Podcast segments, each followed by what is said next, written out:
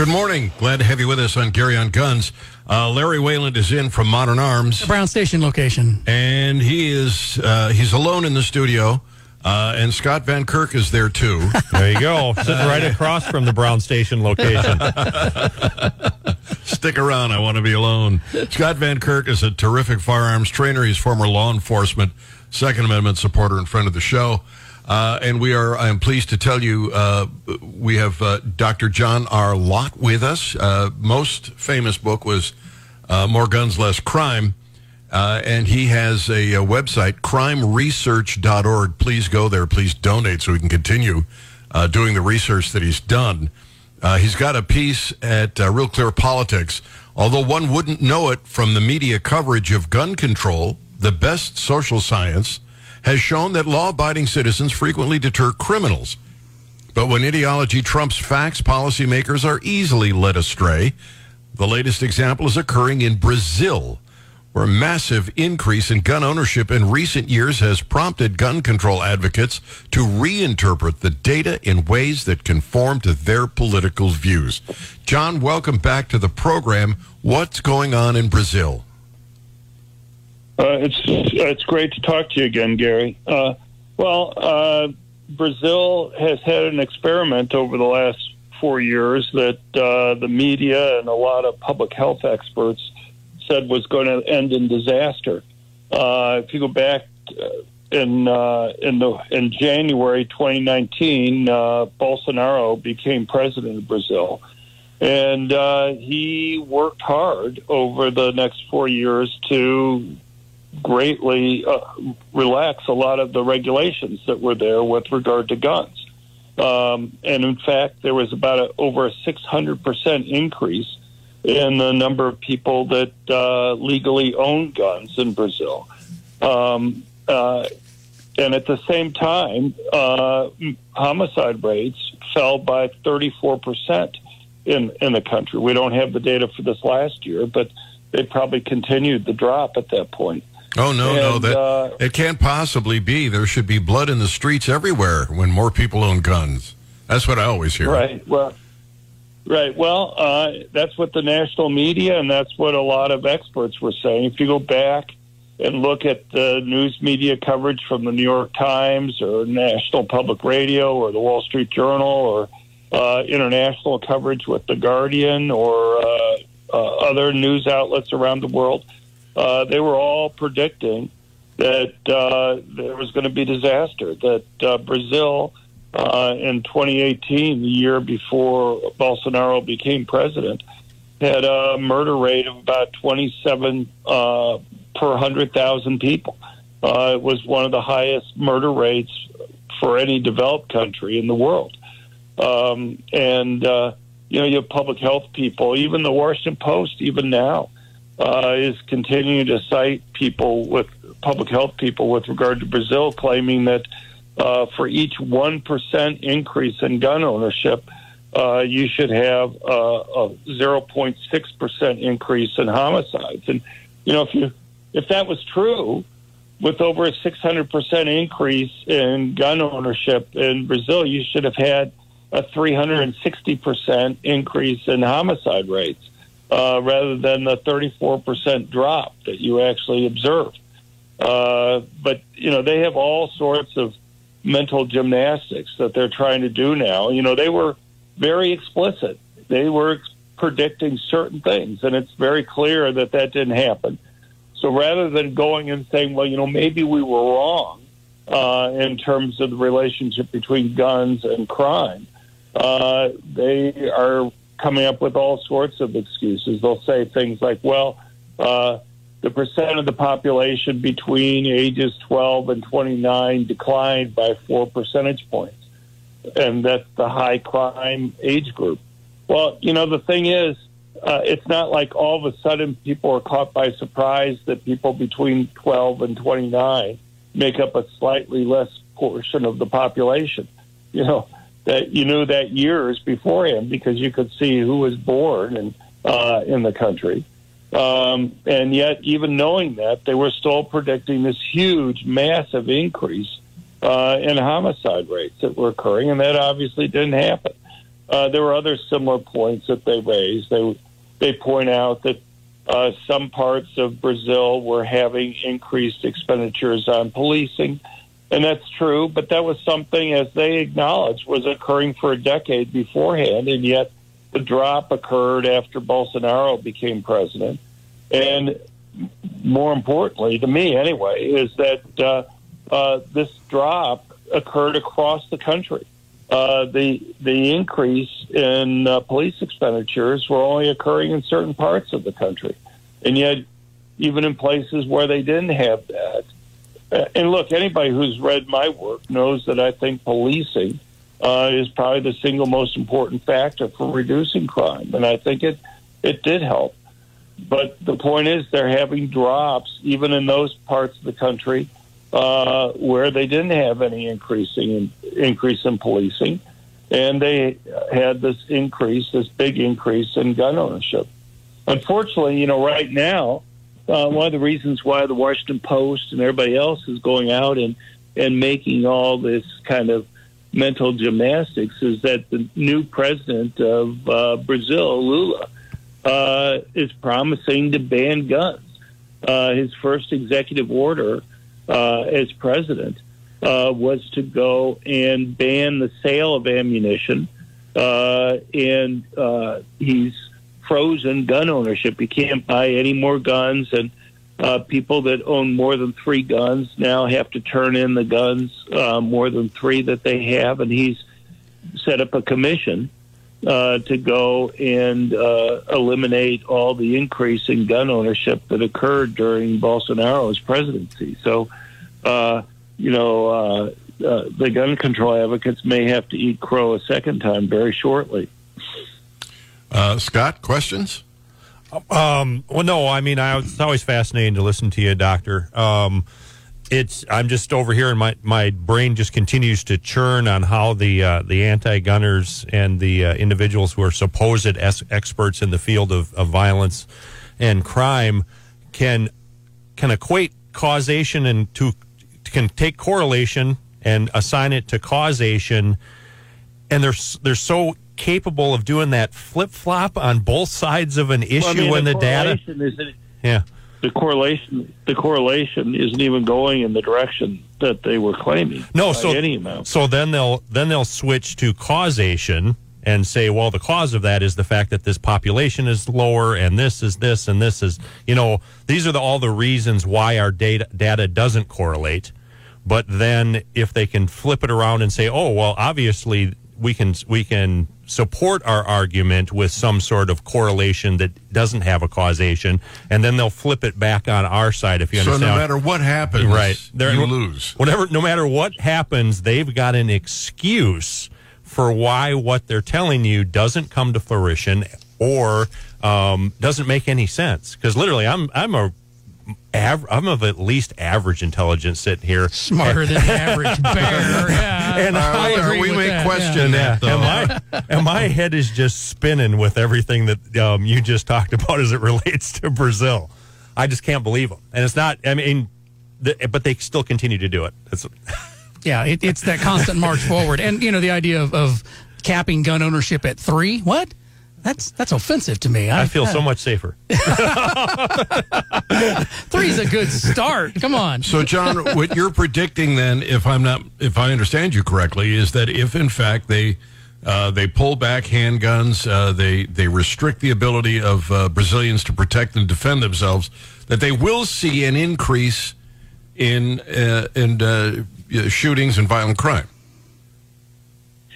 I don't think the move to reducing it to three guns per person is going to have a big impact, but I think if they go and take away uh, the licenses to own guns from from a lot of the people that do own guns, yeah, I think it's going to be counterproductive. I think it's going to make it look.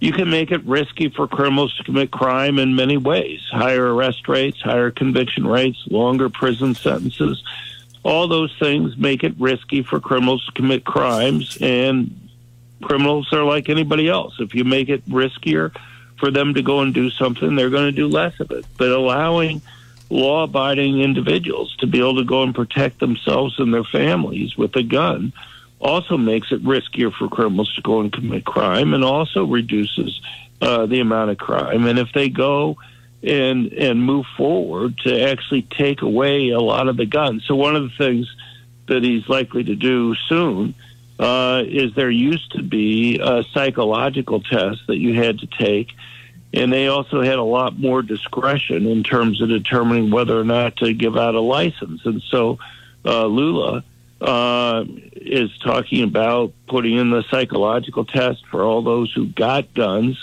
to essentially make them reapply for their license. Um, and uh, uh, he's going to go and uh, put in these kind of arbitrary, kind of uh, subjective decisions on on people getting guns. Now, the issue is going to be: is he going to just take away the licenses that are already there, or is he going to, or is he going to uh, make it so that uh, you know gradually over time, you know, starting in a couple years, uh, he's going to start reducing uh, the gun ownership. I'll be curious to see what their excuse is when things go the wrong way. Dr. John Lott is with us, crimeresearch.org. He's got a piece up at Real Clear Politics. You wrote in this column that every time across the world that all guns or all handguns are banned, murder rates rise. Can I get you to hang on through a commercial break and talk a little bit about that before I let you go? Sure, happy to do that. All right, Dr. John Lott, our guest on Gary on guns. Welcome. Glad to have you on Gary on guns. Larry Whalen is in from Modern Arms. At the Brown Station location. And uh, Scott Van Kirk is on board with us as well. And uh, we are pleased to tell you that Dr. John Lott is with us. Uh, he has a piece up at Real Clear Politics. You can also read it at his website, crimeresearch.org, uh, talking about what's going on in Brazil. And it's really just another example of what's going on here. Uh, one of the parts, one of the things that uh, John wrote in his column is every time across the world that all guns or all handguns are banned, murder rates rise. Uh, and I asked him to hang on an extra couple of minutes just to go into some detail on that. Um, all handgun, it, it, it, doesn't matter, guns or handguns. Every time it goes, the- you find, right? Every time you find that either all guns or all handguns have been banned uh, murder rates rise. I mean, Americans are familiar with it with regard to Washington D.C. and Chicago, uh, but usually gun control advocates will say, "Well, those weren't fair tests because unless you go and you ban guns every place in the country, you know, people can still go to Maryland or Virginia or the rest of Illinois or Indiana uh, to go and obtain guns. Of course." They could have done that before the bans. Uh, it doesn't really explain why uh, murder rates went up, it may explain why it didn't go down as much as that they were originally predicting. And, and it would have been nice if they had kind of shared people with the notion that they thought it would fail. But uh, the thing is, you can look around the world. Even whole countries that have banned either all guns or all handguns, or even island nations that have done so, have seen large increases in murder rates and violent crime rates after the bans have gone into effect. And there's a simple reason for that. And, and this applies to more than just bans. You have to be careful that when you go and pass a gun control rule, that you're not primarily going to be disarming law abiding citizens that are there, not the criminals. So if you go and you pass a ban, you may make it marginally more difficult for criminals to go and get guns. But it's going to be the most law abiding, good citizens who are going to be the ones who turn in their guns. And the reason why you see these increases every time is that if you primarily disarm the law abiding, good citizens relative to the criminals, you're making it easier for criminals to go and commit crimes. Uh, and so it's not too surprising that you see what could be, you know, two, three fold, four, even sevenfold increases in murder rates that occur right after these bans go into effect, even in island nations where they have, you know, no neighbor that can go and easily blame for uh, supplying the guns. I mean, can, can you give me an example of an island nation? Uh, well, you the- have you you have Jamaica, you have uh, Ireland, you have uh, the UK. Uh, you know, in uh, in the UK, after they had the handgun ban, in uh, January '97. Uh, within eight years afterwards, they had a 50% increase in the homicide rate there. Um, you had uh, uh, probably about a sevenfold increase in the homicide rate in Jamaica after they had their gun ban. Uh, similarly, with the Republic of Ireland. Uh, so, I mean, those are just some of the examples. But look, uh, uh, you know, I think Mexico provides our neighbor provides an interesting example. They didn't have a complete ban, but in 1972, uh, they limited to only one gun store in the country. It's run by the military in Mexico City. Uh, the most powerful gun that you've been able to legally buy in Mexico since uh, since uh, 1972 uh, is a bolt action 22 caliber short round rifle. Uh, that's not the type of gun that the drug gangs use, cartels use in Mexico. Uh, Mexico's murder rate has more than doubled uh, after they had uh, those that regulation put into effect.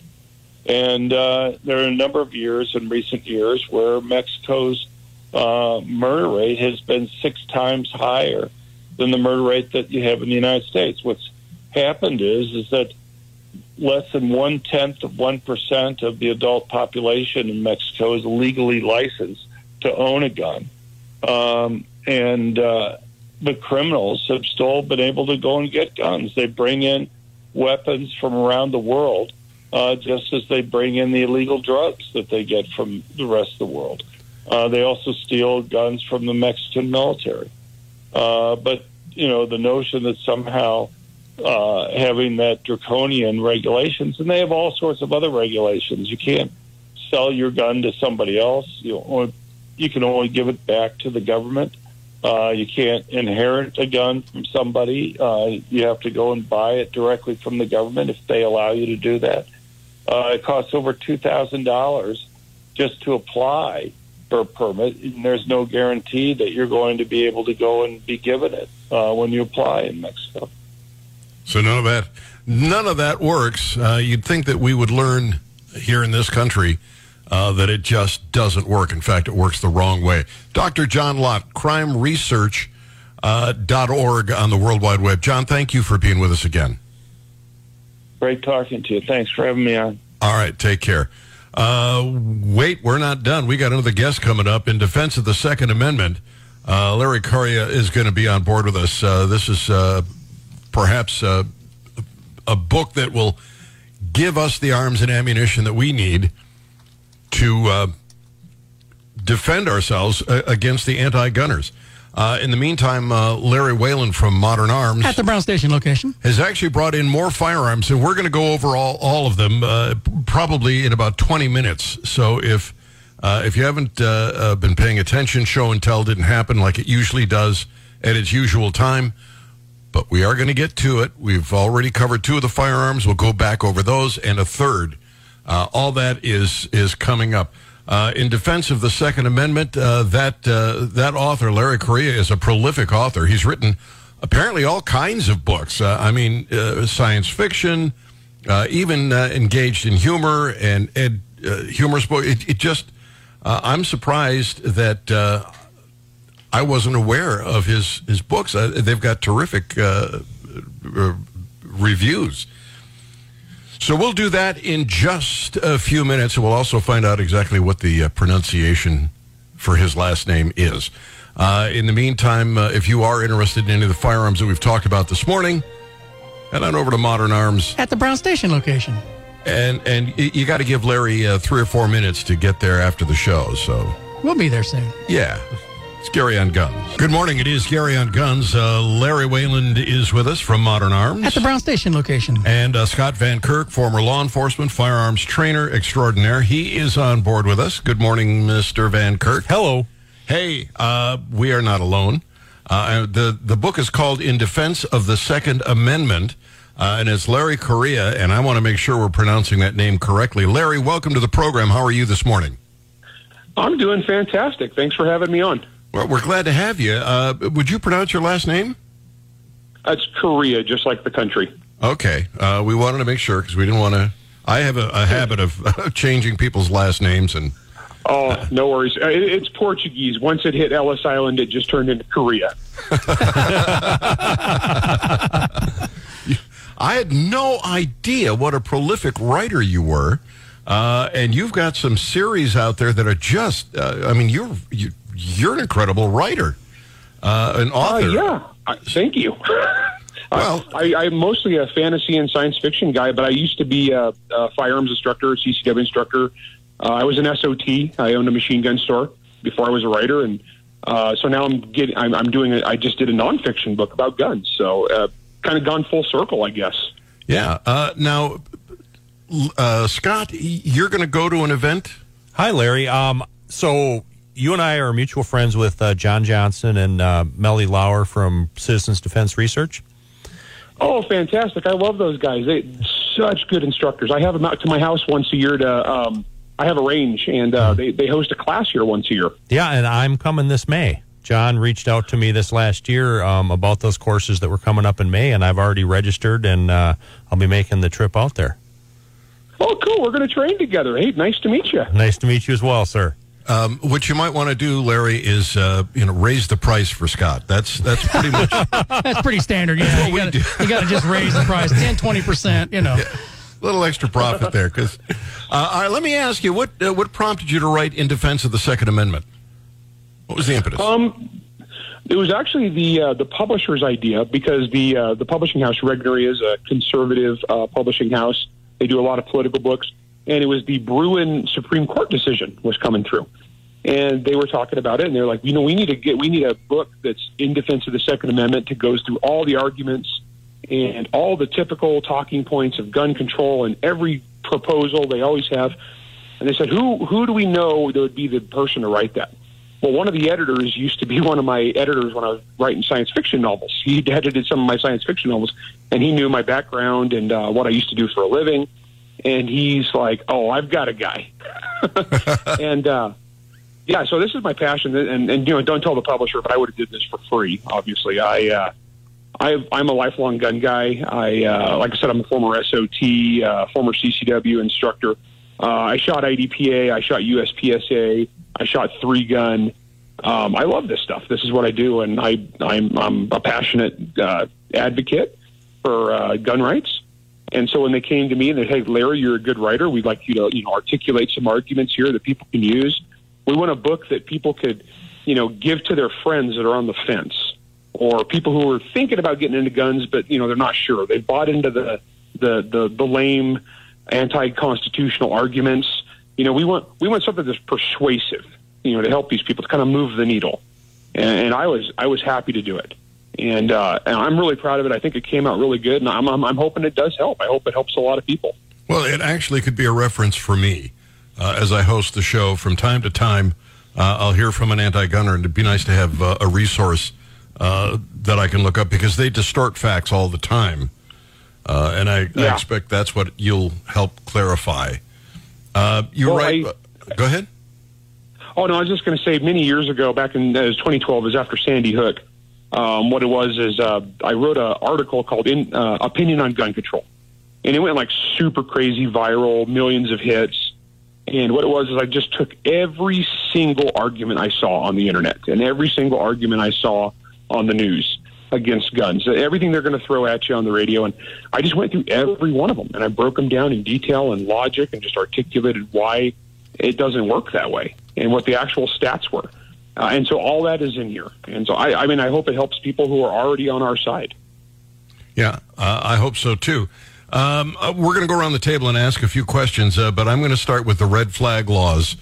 Uh, we're all concerned about somebody whose mental capacity is such that we don't want them uh, to own or, or to carry a firearm. But I'm not. Sh- I'm not sure how you, you know, how you know that that somebody is in that position. Uh, I'm not sure how you disarm them without disarming innocent people. I'm not sure how you do that without causing more harm than good. Uh, what do you What do you say about uh, red flag laws? Yeah, this is a big one right now because we got federal funding. We got every state is doing something different, so they're kind of all over the board with what they do. Uh, the basic idea is like, oh, we think this guy is dangerous and he's armed and we want to take his guns away because we think he's going to do something bad.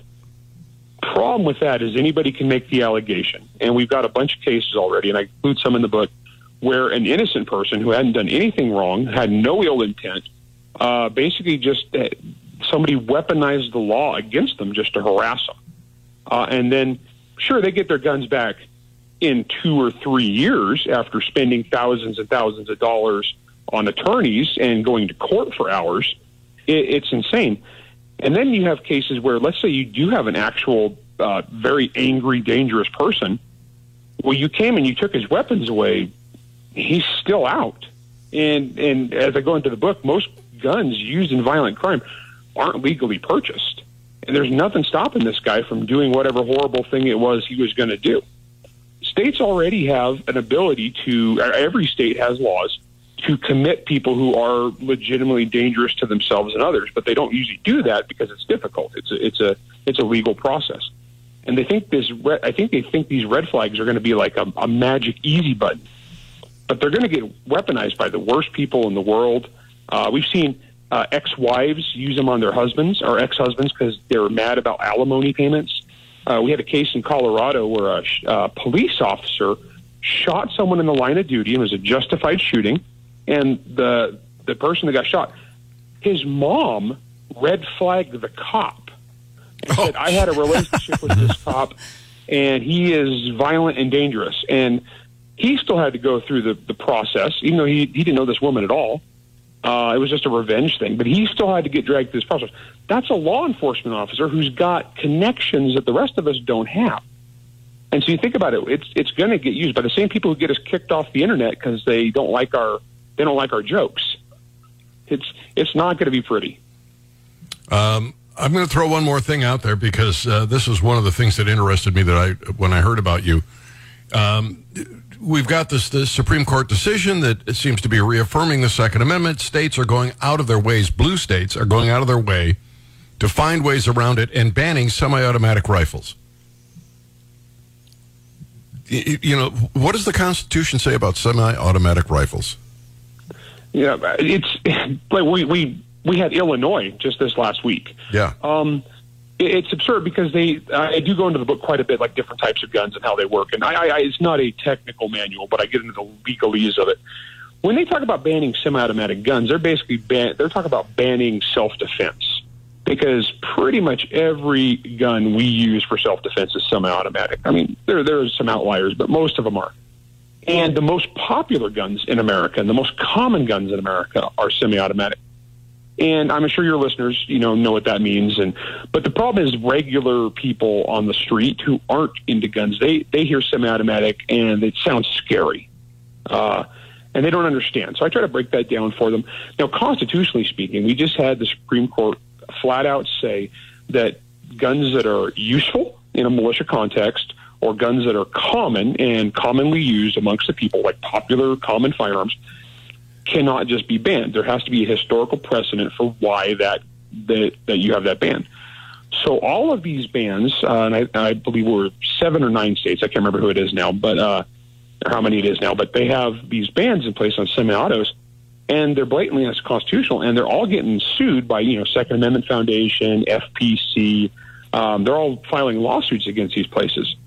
And uh, it's going to be really interesting to see what happens because the bad part is in the meantime, while this is working its way through the courts, regular people are going to get rolled up in this. They're going to get in trouble. People who don't know any better are going to get in trouble with the law.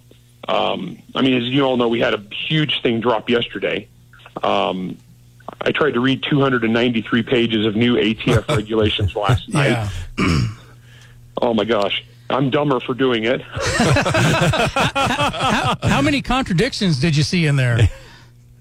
Oh my gosh! Like just just trying to skim it because it's you know that's a lot of reading. I, I it was the the point system thing where like this is a brace and this is not a brace, but if you hold it wrong, it's a brace. This is not a brace, but if the marketing materials make it sound like it's a rifle, then it's a rifle. So it's real quantifiable and, and easy to follow. Yeah. Oh my gosh! I think I think part of the, I think the ATF made it confusing on purpose. That way, if they want to bust you, they can bust you. Is what it is. It's a setup. Yeah. Um, it, they they took millions of law-abiding citizens, and they just made us felons. Well, here's a, here's the crazy part. Though. Okay, so we keep up on this stuff. Guys like us, you know, we train, we we take classes, we we keep up, we we buy lots of guns. We're gonna we're gonna stay ahead of the law. But let's say you have some lady who went into Cabela's ten years ago and she bought a brace gun because it was nice and light and handy. Um, she doesn't keep up on this stuff. She doesn't listen to the radio shows. How is she going to know? She's now walking around with a felony that's a 10 year mandatory prison sentence. Yeah. Uh, and she doesn't know any better. And some ATF agent, an agency known for its calm and nuance, Wait a minute. We talk about who, who, what? What are we talking about? Yeah, Larry, can you hang on? Because I'm up against the clock. My producer is insisting uh, on taking a commercial break. I guess he doesn't want his paycheck to bounce.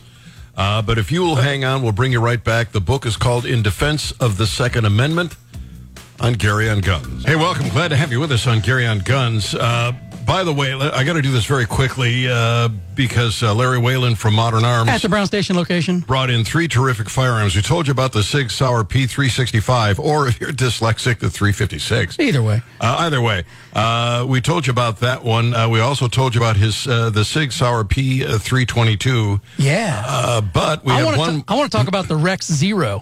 So the the Rex Zero is a beautiful nine millimeter pistol made in Slovenia, the finest Slovenian gun guns I'm aware of, and. Oh, by far. Yeah, but it, it, it's very reminiscent of the the Sig P226, um, same size gun as that. Um, manual safety, so it can be carried cocked and locked with a manual It's a- safety. it's a double single, yeah. Decocking lever, and um, the decocking lever is, is also the slide release. So it, it's very a very nice gun. This is a gun that's brand new. We've had this in for a little bit, so we've increased the um, the offering. The, the price remains still at six forty five, but I've added a uh, a green anodized Olight for tactical illumination. We've added a range bag as well as uh, hearing protection and eye protection. And this is a great pistol. Makes somebody a, a, a good range gun. Priced at six forty five. and you uh, have a Smith and Wesson Bodyguard 38 Special. It's used. Uh, that's a terrific revolver. Yes, it is. And we Uh, got for- through them. We made it. There you go. We got through it. Now we, Back to Larry. Yeah, back to Larry. We left him uh, sort of uh, sitting on the sidelines. Uh, Larry, welcome back. Glad to have you with us. glad to be here. Uh, all right. So, uh, Larry's book is in defense of the Second Amendment, and uh, you, you you think we can return to a society that has a safe and healthy relationship with guns? I don't. I don't know. I have no yes. idea how you get there. Well, it, it's a cultural thing, and I, I think we're seeing a cultural shift. And I, I talk about this in the book uh, a bit, but you know, remember back to the riots um, where society was, you know, having a lot of problems. The, the we had the police standing down. We had a lot of cities on fire, and people, a lot of Americans, for the first time, had to come to the realization that they were on their own. Uh, now, gun people, you know, we've already kind of come to terms with that. We're we, we're we're expecting to rely upon ourselves, but a lot of people they think, oh, the state's going to come save me. Well, what we saw was gun sales during that period just went nuts. Um, I mean, we've seen the stats, we've seen the the NICS checks numbers. Uh, and yeah, bought fir- a lot of guns. first time gun buyers were just through the roof during that time because they realized that the state wasn't wasn't there to protect them, and um, you know that's what we saw at, at the retail gun counter for sure. Yeah, absolutely. And it wasn't. It, it was interesting too because um, I, I was talking to my local gun dealer. The same thing is he he'd done more forty four seventy threes in a couple months than he had in the prior year, and he had a good year. Yeah. And it was. It wasn't. It wasn't us. It wasn't our people because you know, you know, times of crisis, we we got ours. Exactly. but it, it was nice to to welcome all these new people to the community, you know, and, and try to get them plugged in with a good trainer and, and get them plugged in with, you know, places where they can shoot and, and get them embraced by by the find- by the advocates, you Try know. and find them ammo. yeah. we look forward to the day when we can sell you a bullet to shoot through your rifle. And I, I, I taught a lot of people about the joys of dry fire. yeah. yeah. but we, we, we saw it. We saw this. We saw this increase, and we saw a lot of people kind of like have that moment where they they realized and they learned. And we're seeing a lot of people. The demographics have changed too, and uh, they. The anti-gun people always try to portray this as like you know this yeehaw cowboy kind of thing, and I'm I'm I'm saying this from the mountains of rural Utah. I'm out here in you know Yellowstone Longmire country myself, but uh, they're they're they're trying to portray it as if you know this country boy kind of thing, and it's really not. It's the Second Amendment is for everybody. It is for all Americans. It is for everyone. Uh, it, it doesn't discriminate. If you want to defend yourself, that is your God given right.